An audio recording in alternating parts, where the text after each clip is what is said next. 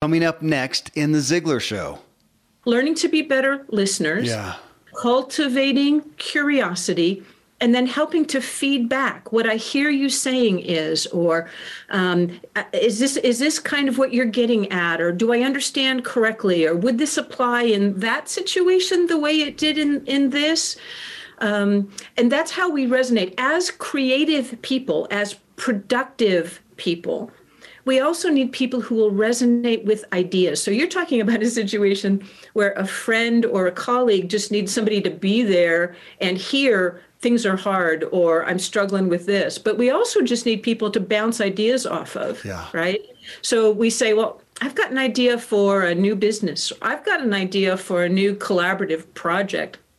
I've got an idea for a new novel. And just to ask questions, really tell me about that. And we find because we are, in fact, hardwired for connection, that we're able to articulate these ideas more precisely and more completely when we're actually face to face with another person. I'm a foodie and I enjoy learning about the process that brings great foods and beverages from idea to the table. And then I like tasting them and learning the nuances of what creates the most significant tastes from coffee to cheese to distilled beverages. I did a tequila tasting in Mexico and recently bourbon. Heaven Hill bottled in bond bourbon really impressed me from the story to the taste. I grew up in Kentucky where horse racing and bourbon are famous, and I got introduced to Heaven Hill bottled in bond bourbon. It's produced by Heaven Hill Distillery, which has been and still remains family owned since 1935. And I'm impressed with the bourbon's ultra rich, smooth taste. And right on the bottle, it states that this bourbon is seven years old, which is actually three times longer than what's required to be certified as bottled in bond. I feel with beverages, the longer the prep, the better the taste. Being a bottled in bond product means it must pass a list of seven requirements that set the standard for this quality bourbon. So look for it at your local store. Heaven Hill reminds you to think wisely and drink wisely. This episode is brought to you by Visit Williamsburg. In Williamsburg, Virginia, there's never too much of a good thing. Whether you're a foodie, a golfer, a history buff, a shopaholic, an outdoor enthusiast, or a thrill seeker, you'll find what you came for here and more. So ask yourself, what is it you want? Discover Williamsburg and plan your trip at visitwilliamsburg.com.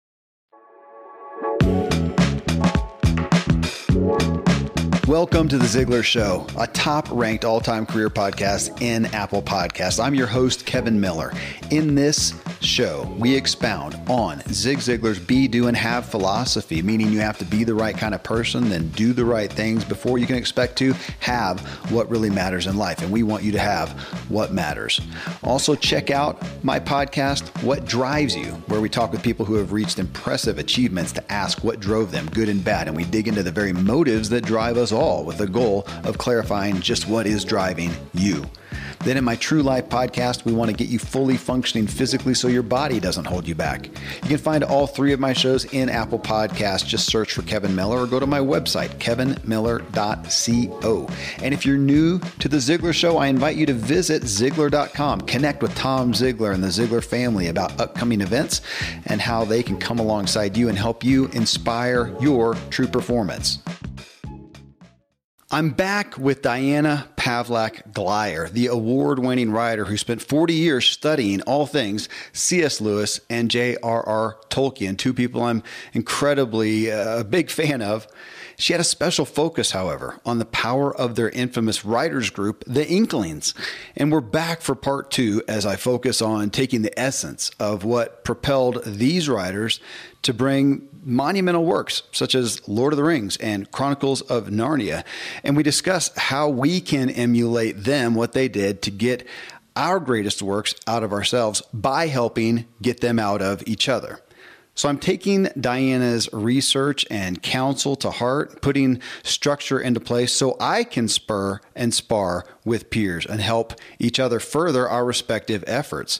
And I'm banding together with fellow influencers, authors, speakers, podcasters, coaches, consultants, leaders, agents to help each other increase our influence and expand our reach. So you can review how I'm trying to do what Diane is teaching here at drivencounsel.com.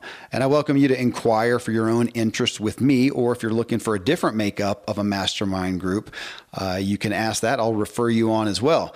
But in this episode, we're just going to dig further into the key aspects that Diana found that were so powerful for this group, why it produced such great works, and how, of course, we can do it too. You can dig further into Diana's research on the Inklings in her new book, Bandersnatch, which is available wherever you get your books. So, coming up next, Diana Pavlac Glyer.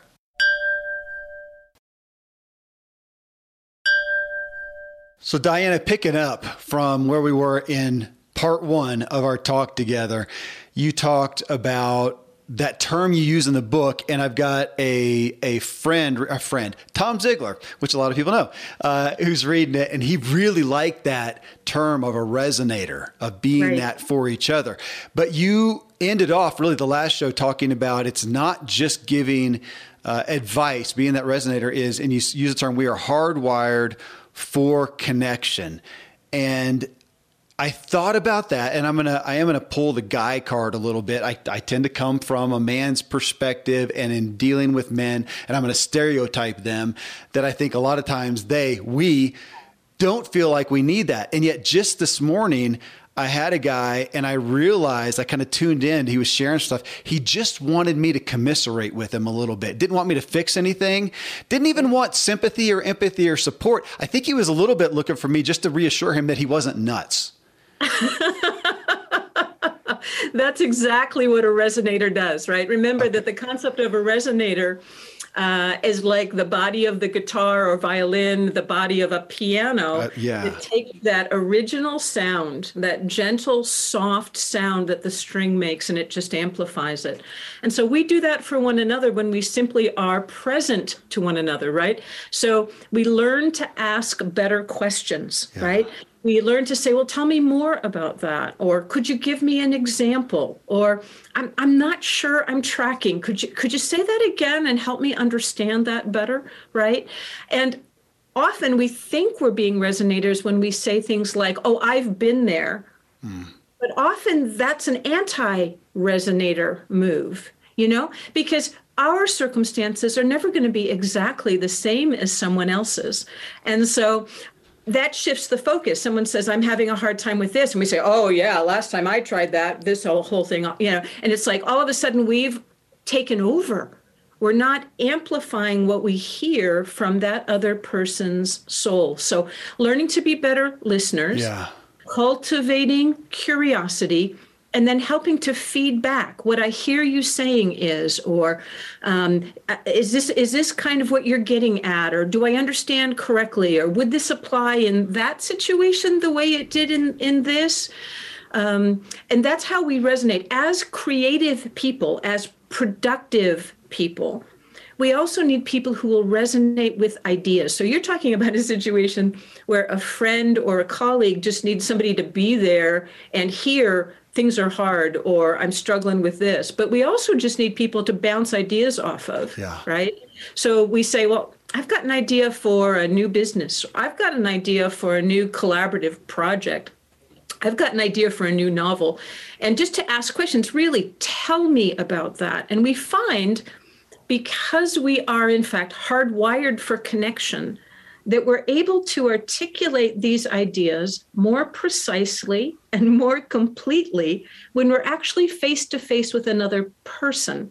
So, the neuroscience of it is pretty complicated, but to simplify it down to its basics, when we're face to face with another person, more of our brain is online. It's it's accessible. So when you're sitting by yourself, maybe with a notepad and some paper or whatever, trying to work out an idea, certain amount of your awareness, your intellect, your energy is accessible to devote toward that project. However, if we were to be able to look inside how our brains work when we're eye to eye, face to face, and when we're trying to actually translate this for an actual person, all of a sudden there's more of our brain available, literally. Um, we are hardwired this way, and we know it primarily from studies of infants. How do babies learn to speak? How do babies learn right. to do the things that they do? Our brains from infancy are designed to watch, to imitate, and to grow and develop in relationship. Well, and that speaks to me, and I think it will a lot of people. I I love the written word. I like to see the written word. And for other people, I know they can do an equal they can get equal value from hearing auditorially i really struggle there and i've let that atrophy uh, as a result and so it's the written but in interacting with someone I mean, really, Diana, here on the podcast, when I first started doing them, I did a few back then I used Skype, uh, and then I had a couple that happened via phone, and realized my I won't say lack of ability, but how much I lost by not yeah. being able to see the person. So you and I, we are not physically face to face, but I'm grateful for Zoom that I can see you real time. I can see your yeah. face, and it brings so much more. Uh, in and and I know we're in a day and age. My gosh, we just came through COVID where that was uh, people's only option. But yeah, the value of of that, though, I got to admit, and, and you know this better than I do, there's another step, and maybe you can explain it, but there is another step, if possible, when possible, to actually be face to face in the same room with that person's, I don't know what you would say, their cellular energy. Well, I wish I knew more about it. Uh, yeah, all I, that I know is that the um, uh, the science really supports something happens when we're physically present yeah. with others.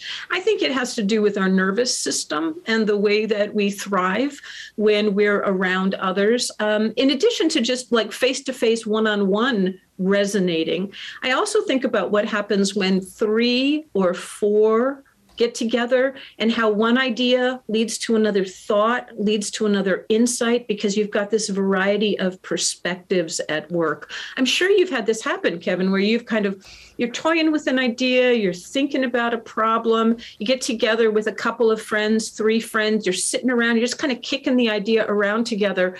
And what one person says sparks something brand new absolutely in, in the other person. And then they build upon that and build upon that. And so this exponential kind of uh, well of insight begins to flow. Yeah. And uh, I think it's a really important thing that we have that. Now, saying all that, I also want to be really clear that we need time of privacy, of reflection. Some of us need to withdraw a little bit from the noisy world in order to reflect and to clarify our own thinking.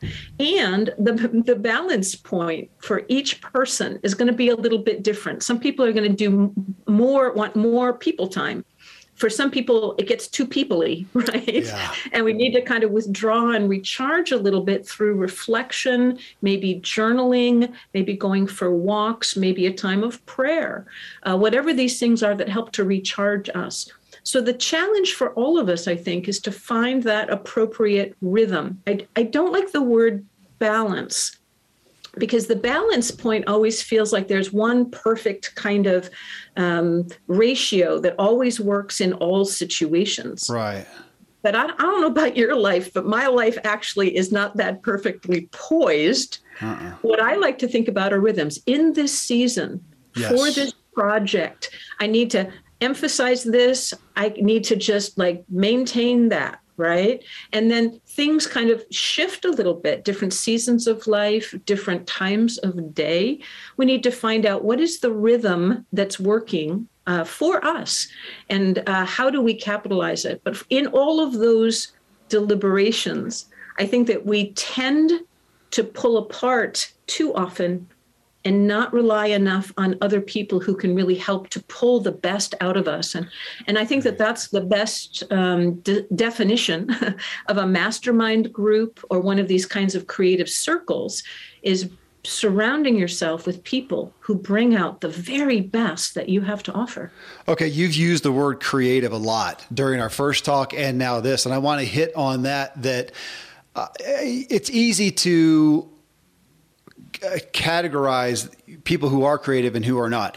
I think it's also easy to say, oh, everybody is creative. I don't know that I personally align with that. I have found some people who I I struggle to see a lot of creativity in them and they may have an incredibly valuable role in their ability to you know administrate and to do some of the things by rote that, that need the same doing over and over. So that's great. But when you talk about creatives and we talk about, I got a couple aspects I want to ask you about on this, but I, I first want to take that and let you play with the aspect of what do you mean by creative? Because when I think about that, I'm thinking of if you are in the business of creating anything, we have a lot of business owners here who may be starting a business, a new a plumbing company. And I'm saying if you are starting from here and creating something that does not exist, you are a creative as yes. opposed to just Leonardo da Vinci over here. Fair? Right. To create something is to call something into being that didn't exist before. Thank you to call something into being. And we if people are shy about the word creativity because we associate it with painters and sculptors right. maybe innovators is a better word. But you know what's really a simple way to think about it are people who are problem solvers. And some of those people who are just really great at looking at a situation and say hey i see the way through uh, we could try this and we would get unstuck. I consider that to be an important aspect of the creative process. The person who's able to say, wait a minute, we are, we're boxed in, we've got this thing, and now we need to figure out a way to get outside the box. Uh, and maybe we can solve the problem by these four steps. That to me is that creative genius uh, that I'm trying to cultivate and, and really um, show how collaboration, um, friendship and interaction can really help us with that kind of out of the box thinking. I appreciate you talking about problem solvers. We did it. We, we, it comes up consistently through Tom Ziglar. He referenced some study that was done, I believe, on goals and what really motivate people. And my broad paraphrasing of it is that they found that 80% of most people, as opposed to resonating with goals resonate with solving a problem. Mm. Semantics, somewhat. We're still saying this is something I want to achieve, change, right. progress in, whatever. Right. So for you to say that, to say if you're out there and you're motivated by problem solving, you're saying that they are uh, calling something into existence that didn't exist before. Uh, That's right. A solution that is being a creative. Okay, so on that same note, then, Diana, in the book, you talk about these men in this in, in the group of the Inklings at least that had a similar interest. They were all involved in authoring, all involved in that aspect of creativity for the most part, but they did have diverse personalities Right. And I want to ask you around that. So, as people are out here looking at maybe joining a mastermind group or, or, a group of this type of nature or creating one, I hear that talked about a lot. We want one that's only business owners. That's a common one in my circle. Uh, or we want one, though, where we do have diverse businesses as well. We want the plumber, we want the artist, we want that. And speak to that a little bit because I am more prone to gravitate towards one where we are doing fairly similar things. And while I would say, yeah, I don't want clones of me, I do want people that think differently. I tend to want a common ground of interest. But sure. tell us your experience with that. Well, there's a there's a couple of things that I think are really key here. One is to remember that if you're going to really thrive in this kind of innovative perspective that I'm talking about, you probably need more than one group. Okay. Uh, C.S. Lewis, J.R.R. Tolkien, the Inklings, they did not just meet on Thursday nights with their writing buddies. They met Tuesdays, they met throughout the week, sometimes in small groups, sometimes for um, kind of pr- what I call project groups uh, that just assembled for the purpose of working on a particular project, sometimes just one on one because they needed the particular expertise of one other person. So, the first thing to get away from is the idea that you're going to put all of your creative eggs in one basket or that you're going to have one group that's going to meet all of your needs. Uh, but then I think that we look at a principle that says that the ideal qualities of group members are people who are passionate about the same thing, but who come at it because they have different backgrounds, different okay. training, and different personalities. So that's the magic combination, particularly when we're talking about dyads or pairs of people that have been wildly successful.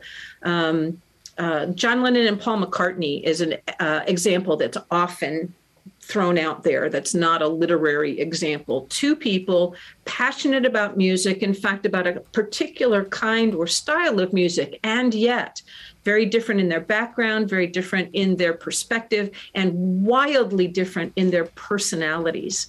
So that's what you're looking for in that ideal group. And so you have Lewis and Tolkien. Lewis is the extrovert. His background is in literary studies and philosophy, right? Uh, and he is uh, has a very dogmatic view or um, apologetics view or approach to Christianity. Then you've got Tolkien, very shy, very soft spoken, uh, very slow and methodical in the way that he works. Um, far more easily um, kind of shut down or intimidated, right, than his friend Lewis. But you you probably uh, Kevin know people like this, right? Where let's you have really good friends and they seem to be opposite personalities, but then they start to just pull out and balance each other, right. and that makes new things possible. You are listening to The Ziglar Show and this episode on Masterminds via the Inklings with Diana Pavlac Glyer. Next, we talk about the dynamics of a good group like the Inklings and the value of having people who have a shared passion, but coming at it from different perspectives. Thankfully, the days of building a business website, then having this massive endeavor to integrate an online store are gone. Today, Shopify has fixed all that. I had one business where we actually built the entire website on Shopify's platform. So whether you're just starting out or you're selling a million bucks of product already, Shopify is just the industry leader. It works the same for physical products or online and digital, and Shopify is just hands down the best out there. Most importantly, Shopify helps you turn browsers into buyers with the internet's best converting checkout. It's 36% better on average compared to other leading commerce platforms. Getting people to buy is not that hard, at least to the buying point. But getting them to actually give their payment info is, and Shopify is king in that department. They also have top tier customer service, which I think is critical. You can sign up for a $1 per month trial period at shopify.com slash Kevin. That's all lowercase. Go to shopify.com slash Kevin to grow your business no matter what stage you're in. Shopify.com slash Kevin. I live high up in the Rocky Mountains where the air is clean and fresh as possible, but then I step indoors and I'm breathing in untold amounts of toxins and allergens from paint and carpet and cleaning chemicals and pets and furniture and appliances and mold and so on. Studies show the indoor air is two to five times more polluted than the outdoor air anywhere you are. And in some places, it's a hundred times worse than that. Well, the solution is to get an air purifier. An Air Doctor is just the best out there. It filters out 99.99% of dangerous contaminants contaminants and allergens, such as pollen and pet dander and dust mites and mold and even bacteria and viruses. So your lungs don't have to try to do that. Air Doctor comes with a 30 day money back guarantee. So if you don't love it, just send it back for a refund minus shipping. Go to airdoctorpro.com. You can use the promo code Kevin, and depending on the model, you'll receive up to 39% off or up to 300 bucks. Exclusive to podcast customers, you will also receive a free three year warranty on any unit, which is an additional $84 value. So to get the special deal, go to A-I-R-D-O-C-T-O-R-P-R-O.com. Use promo code Kevin. Friends, I'm pretty candid about my lack of financial prowess. Money and numbers are fairly Greek to me, so I need a lot of guidance. One of my closest friends is a wildly successful wealth manager, and I'm working on some financial literacy and just continually seeking guidance. So I ask you to check out yahoofinance.com. Nobody knows it all, and Yahoo Finance is a, an incredible resource for the rookies like me or the seasoned investors.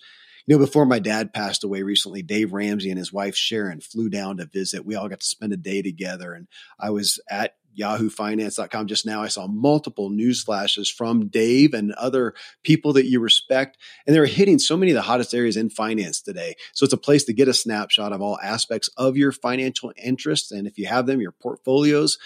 I hadn't realized Yahoo Finance is the number one finance destination, producing a holistic look at the financial news cycle, including breaking news, original editorial perspectives, analyst ratings, independent research, customizable charts, and so much more.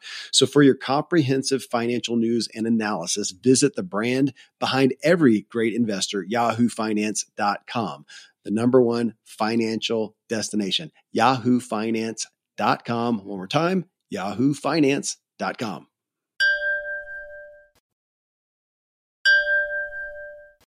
Okay, I, I do appreciate that. And it makes me think of being intentional with what is your goal. So, as we are all sitting here today, we're hearing this and we're thinking, yes, I want a group of individuals to join, to come around who will help me make progress with what?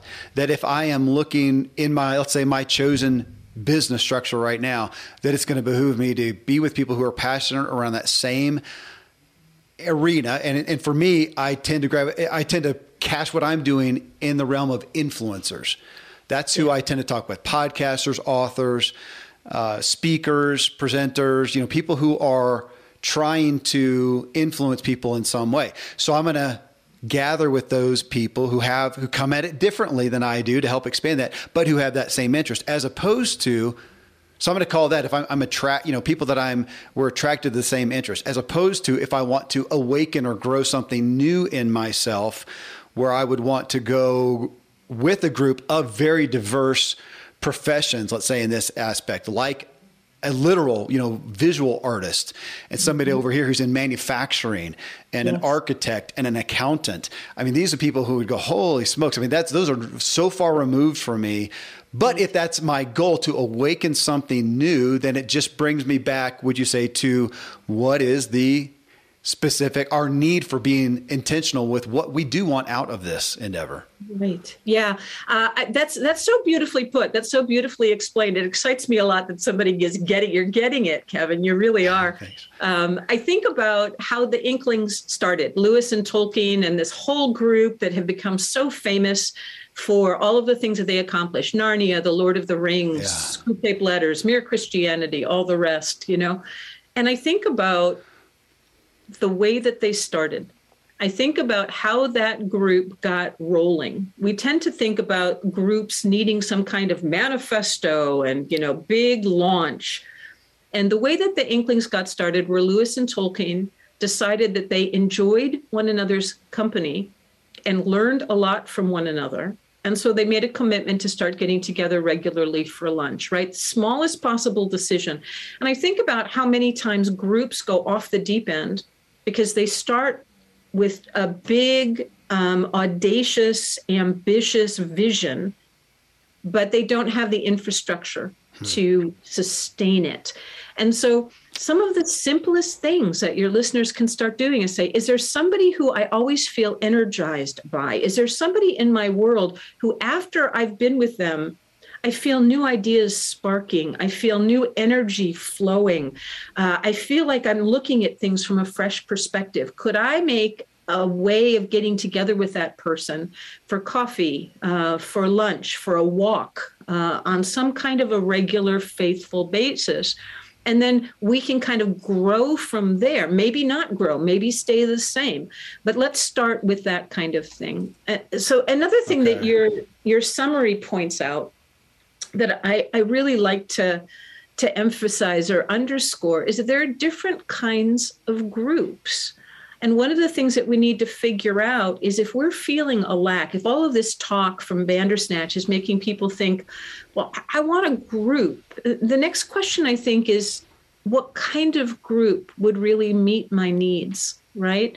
So I talked already about what we call an ad hoc group, and that mm-hmm. is there's a project, and I get a team of people together. It's like let's work together on this project because all of us will do better than one of us could to try to solve this problem or launch this event or whatever it may be. Those are ad hoc groups, which by their nature are temporary around a particular activity or purpose right so you would say uh, we had talked last um, broadcast about the you know the coffee shop owners in a little town what if they were to get together and say could we get together over a period of the next three months and try to figure out could we expand a little bit our service to our community by adding entertainment? What would that look like? Is that even a good idea? How would we share or rotate that kind of activity, right? And just could we just have an exploratory ad hoc group?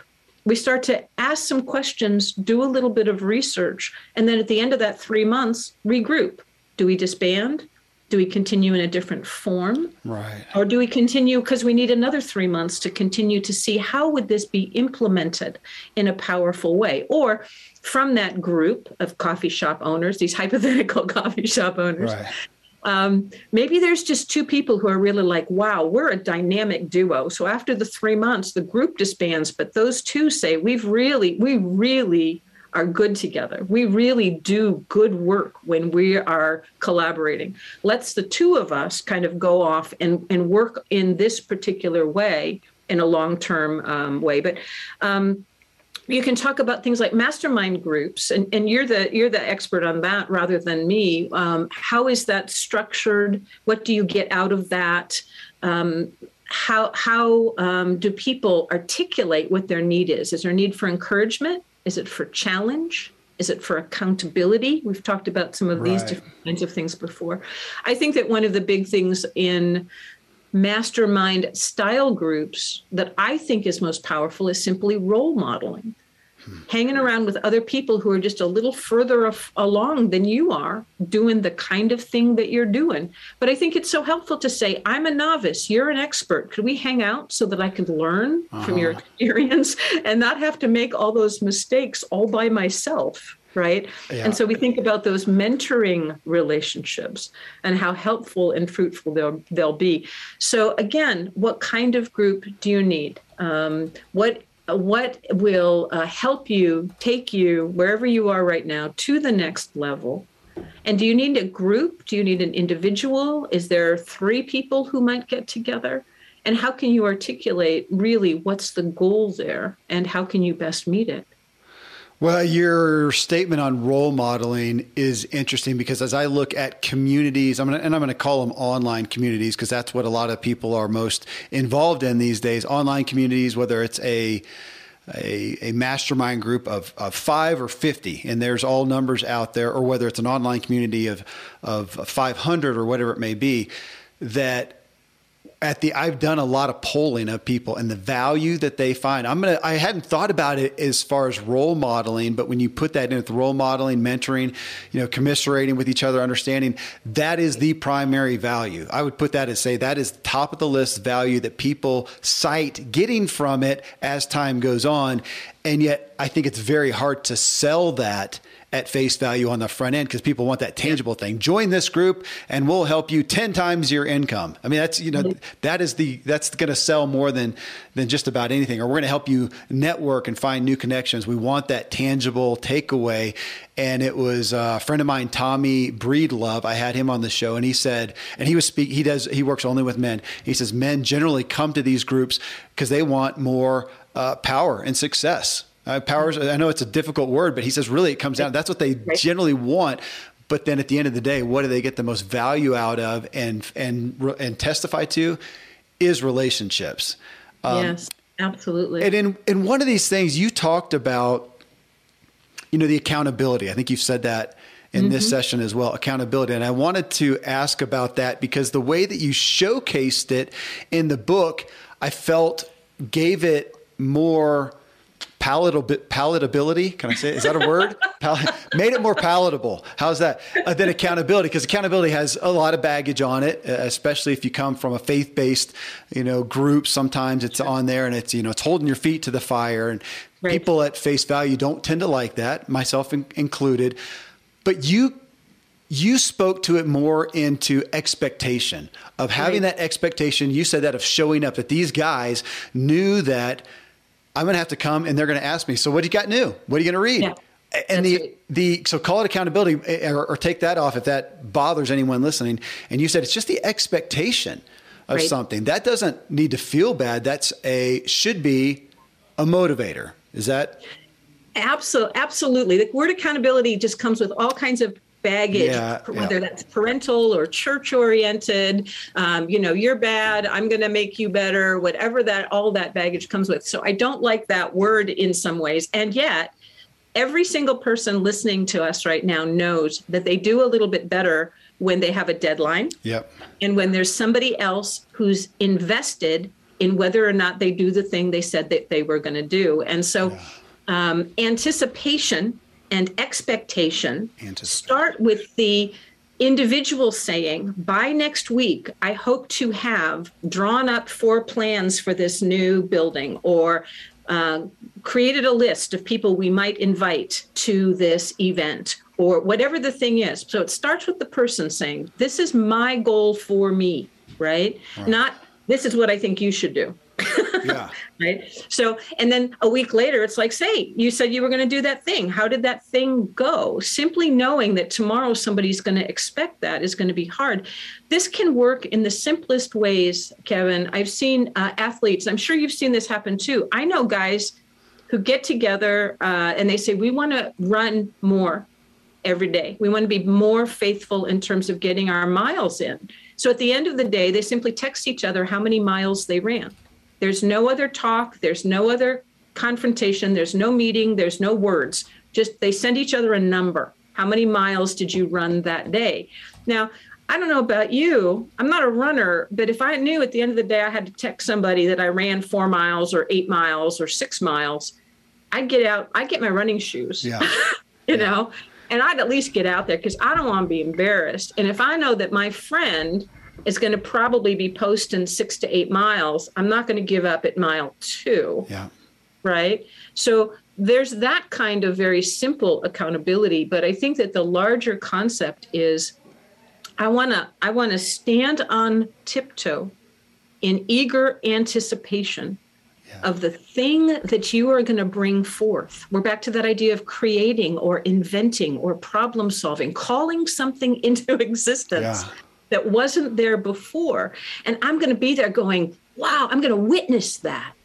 I'm going to expect that. And it's okay if it doesn't happen this week or next week because part of what happens in these groups when they really work is that that people say that's okay let's let's give it another try right and they they're kind of um, committed to hanging in there not just for the the day or the week but the month right or the six months or the three months whatever period makes sense for the group but they say it's okay we all stumble but keep going let's see what you can come up with next week right and then that, that's where that encouragement Yeah.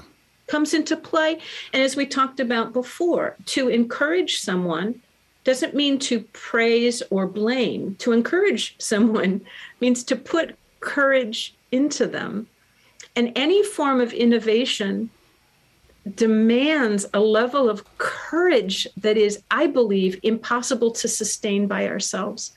We're second guessing, we're overthinking, we're beating ourselves up. Maybe it's just me, but I beat myself up that I don't meet my own expectations. And then to have somebody go, you know what? Yeah, but look what you did accomplish. And I know that you'll be able to do those other eight things too. And when someone believes in me, it's so much easier for me to believe in myself. I want to come to that, but before I do, come back to that. I want I want to hit on your word of anticipation. I really like that in a in alongside of so we accountability is used so much as we both said it's got baggage. So expectation under that. I like that word of anticipation. I'm going to use that, uh, Diana, in reference to this of as you shared in the book, they all had the expectation that I'm going to have to come here next week. No, no, I'm going to have to. I get to. That, this is my point. I get to come here next week, and I will be expected to share something. Can we change that to the anticipation of I am going to get to share something and come in with that intentionality because I have been in groups and I'll admit Diana I've had sometimes of oh my gosh I'm not really looking forward to the fact that I've got to show up and yet it's really the reason I joined anyways. it's funny, isn't it? Yeah. yeah, it seems like it's going to call us to revisit why I am doing this because by proxy I'm coming in to create some pressure. Yeah. In, in a degree, but can we hinge that hinge that or wrap that around the word of you said that yeah i'm going to play with that. I'm going to have to i'm going to ponder that. I want to wrap that around of not accountability not even expectation anticipation. That's a hopeful word. It's a very hopeful word. Exactly right. But doesn't it do something in our hearts when yeah. we know somebody um, it matters to somebody whether we produce or not, whether we're thriving or not, uh, whether we're making it through the tough times or not, when people care about us and the things that matter to us, so much easier for us to take them seriously and to invest, uh, perhaps even sacrificially, in what it takes uh, to make those those dreams come true. You talked in our first our part one together, and you share it in the book about these guys coming together and sharing their, and the word you used was their rough drafts. Yes. And that hit me, Diana, in it's talking about sharing early that uh, we don't tend, we, me, don't tend to do that. I want it put together enough because I really want to make a pitch that sells it and that everybody says, oh my gosh, that's the most brilliant thing I've ever heard in my life, Kevin. That's really kind of what I want. And yet, that's feeding my ego if I really want the piece to be good. If I want this creation, this thing I'm bringing into existence to be good, I need to tone that down and be willing to come in, share that rough draft, and to share early. But if I do that, one, I've got to be vulnerable enough to do that. Two, I've got to be confident enough to deal with opening myself up for criticism and saying that this is not the finished product. I get that is that a great agreement to say too okay if we're going to come in we got to be gentle with each other a little bit that this is the rough draft. I haven't thought it through so to come in you don't just blow it out of the water right away. Uh, help me figure out actually one of the things I, that i did i've done in the past that i really like the perspective of is we can all get together share an idea and spend the next 30 minutes just blowing the heck out of why it won't work. Okay, we're not going to do that. We're going to come in and you get 30 minutes. The only thing you can come out with is an idea of how could this work? Yeah. Would that be a fair way to help people? I'm thinking through my, I'm thinking for myself here. What a, uh, maybe that's a great perspective to help people, myself included, to be able to come in with that rough draft that is open and I don't know a better word to think of other than vulnerable. Mm-hmm. Yeah, I I agree. When we are willing to open the door to input at the earliest stages of a project, we have the potential to correct the trajectory before things go off the yeah, rails. Okay, thank when it's yeah. we've in, already invested so much time, so much energy, so much thought, so much worry into it it's really hard when someone makes a suggestion for us to kind of go back and re- go back to the drawing board. We don't like it. We're already too far along in the process. So early is better. Um, it might be helpful for you to think about a technique that I teach my students when they are working in writing groups. So here at the university, my students are in writing groups, groups of usually four um, students who are working on papers of various kinds. And what I teach them to do is a, is a technique I call the preamble. Okay. So the preamble is the students bring their drafts of their research papers or their essays, they bring them to group, and the author is the one who speaks first. The author has authority. And that's really important when you're thinking about writing groups. And you can probably translate that for uh, your larger context. But the preamble is where the author explains exactly what kind of feedback they need. So the groups are going to look at the paper together, and the author might say something like, I know that this isn't working, but I can't figure out what's gone wrong. Help me figure out where the problems are. Now, that's a very different preamble than a, than a student who might show up and say something like, um, I, I love this. I think that it's really, really good. And I just need somebody to tell me, am I sort of on the way to a good idea or should I mm-hmm. scrap the whole thing?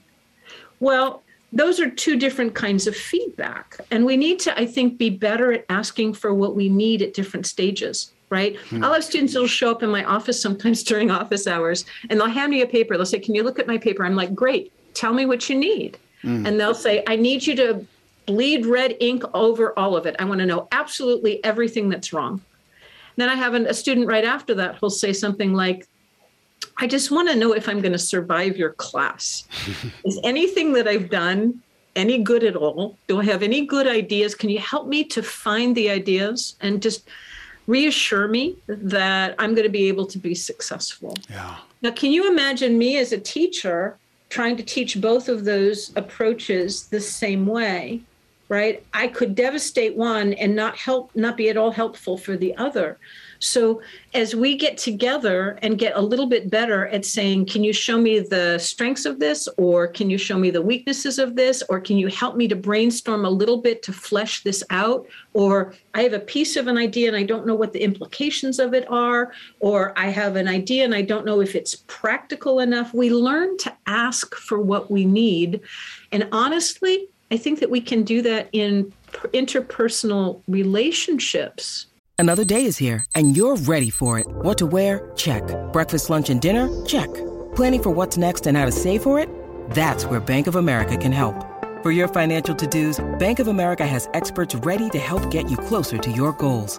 Get started at one of our local financial centers or 24-7 in our mobile banking app.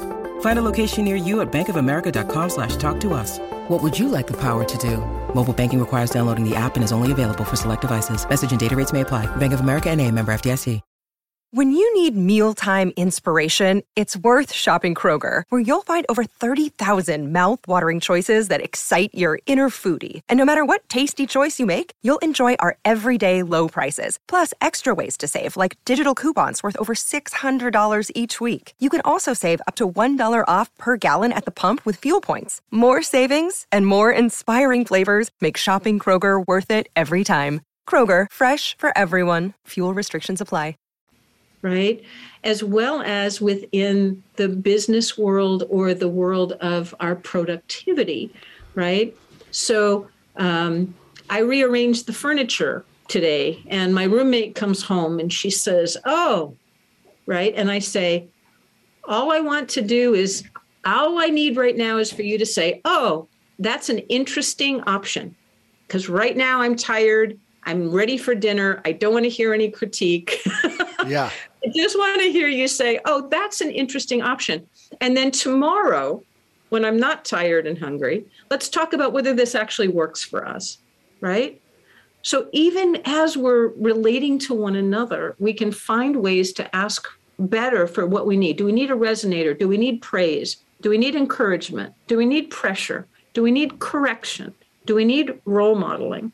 Do we need somebody to oppose us? This won't work for these eight reasons.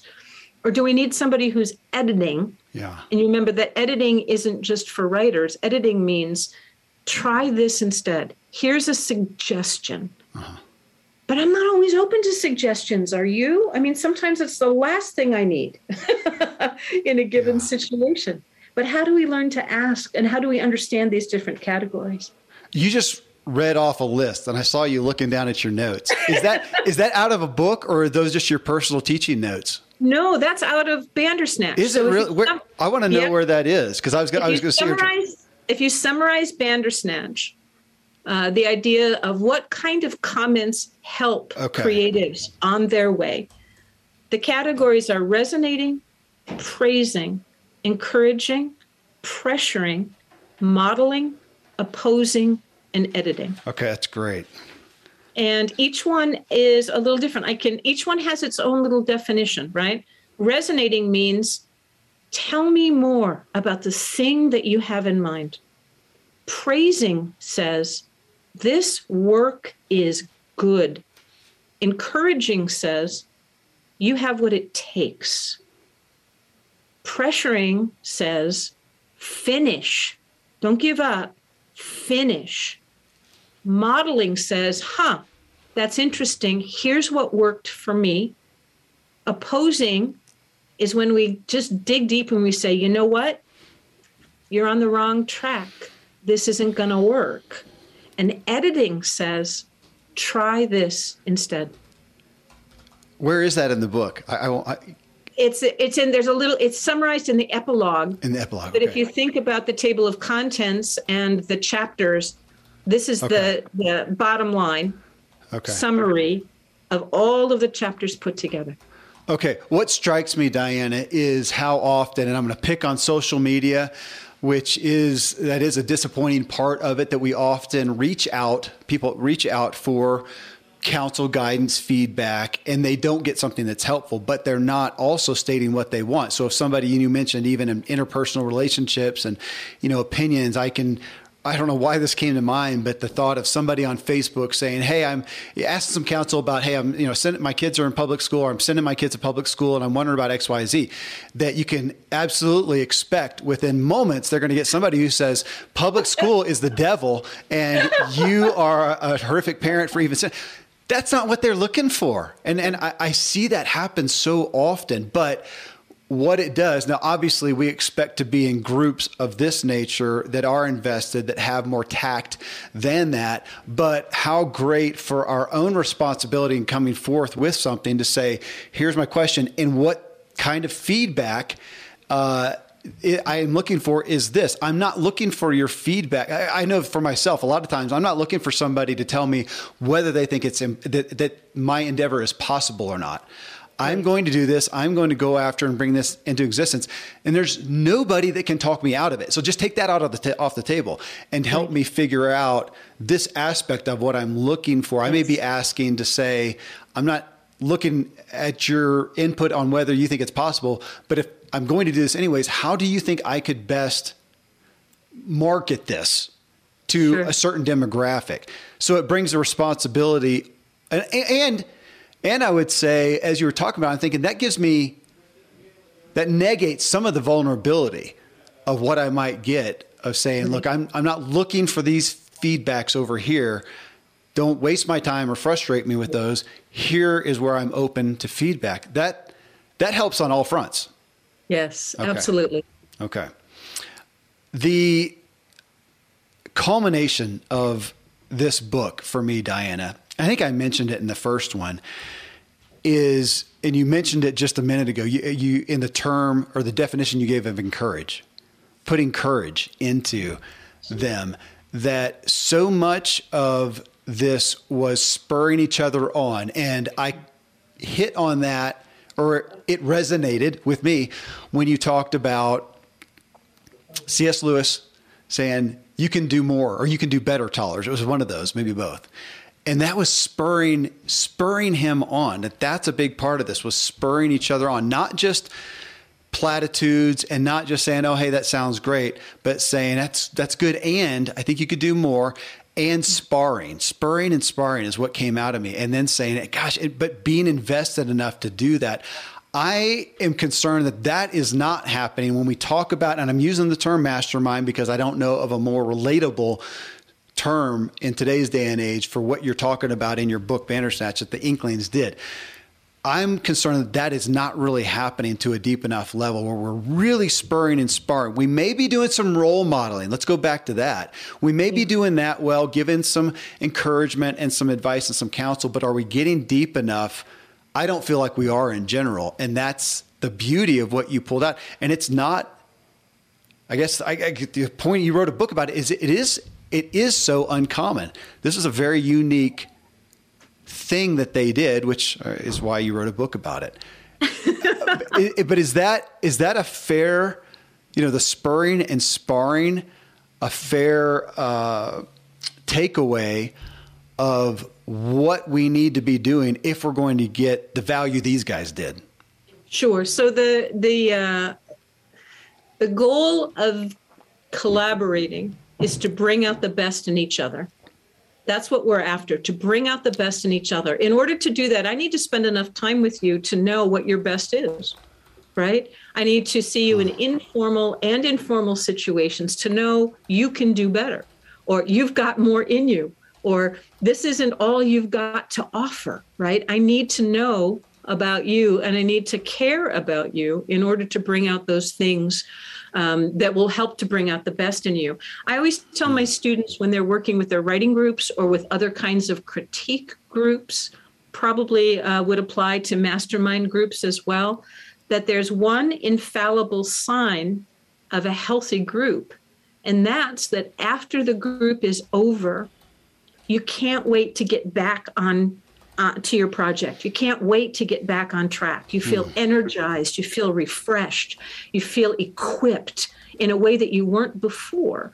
So it's funny though. I, I, love that you mentioned that sometimes you have to sort of drag yourself to get to this meeting, right? There's this resistance to doing it. But if you've got a healthy group, then you leave the group feeling better than you ever have before, feeling more possibility than you ever knew before, feeling like you're not alone in the fight, feeling like you've got what it takes to take the next step, and feeling like you've got a safety net of folks there who are going to care whether or not you succeed or not. I don't know of a better way to encapsulate our talk than that right there. And I just am so, it's the reason I pulled you on here uh, or requested your uh, attendance, I wanted to learn one, and I literally have taken notes, and will be using it to craft uh, what I'm doing with with a, a so-called mastermind uh, group. But there, you laid out the desire. This is really going to help. I hope helps everybody's positioning of how you're going to showcase what needs to happen in a mastermind group to do that to get the best out of uh, each other. I, I'm a fan of your work, Diana. Thank you for being here. I can't imagine I'm not going to have continued questions, and I may need to call you back on one of these again, do a follow up, maybe a Q and A even would actually be great. Oh, that would be fun. That would be a lot of fun. I'd love to do that. Well, it's just such. I just I want to encourage you. I think you know this, but I'm saying out here in this world I am, which is primarily a business and personal development world, that we are in more need of this. People's isolation is killing them. It's hurting me, my own isolation, even though I feel like I'm more connected than most people. And I want this kind of a kind of a group spurring, and inspiring me to be the best that I can. But it's going to require me to invest in others to do that. And I've got to trust that investment in somebody else that I will get a return on investment. I mean, yes, that's, that's what we're all concerned about. So when we think about somebody like a C.S. Lewis or a J.R.R. Tolkien, we think about what they accomplished in their life. We say they were geniuses and they really, really did a lot. But what the members of the group said, what Lewis said, and what Tolkien said, if it hadn't been for the other, they never would have accomplished what they yeah. did. Yeah. And so we're the same right? We're the same. We need each other and we need to get better in very, very specific and practical ways of continuing to help and to support and to challenge one another to bring out the best in each other. Diana, thank you again for a second time. I am already looking forward. I am anticipating our next time together. thank you for being here. Thank you for the work you've done to bring this to us. Thank you so very much, Kevin. My pleasure. I hope this has you duly motivated to find your own inklings, in essence.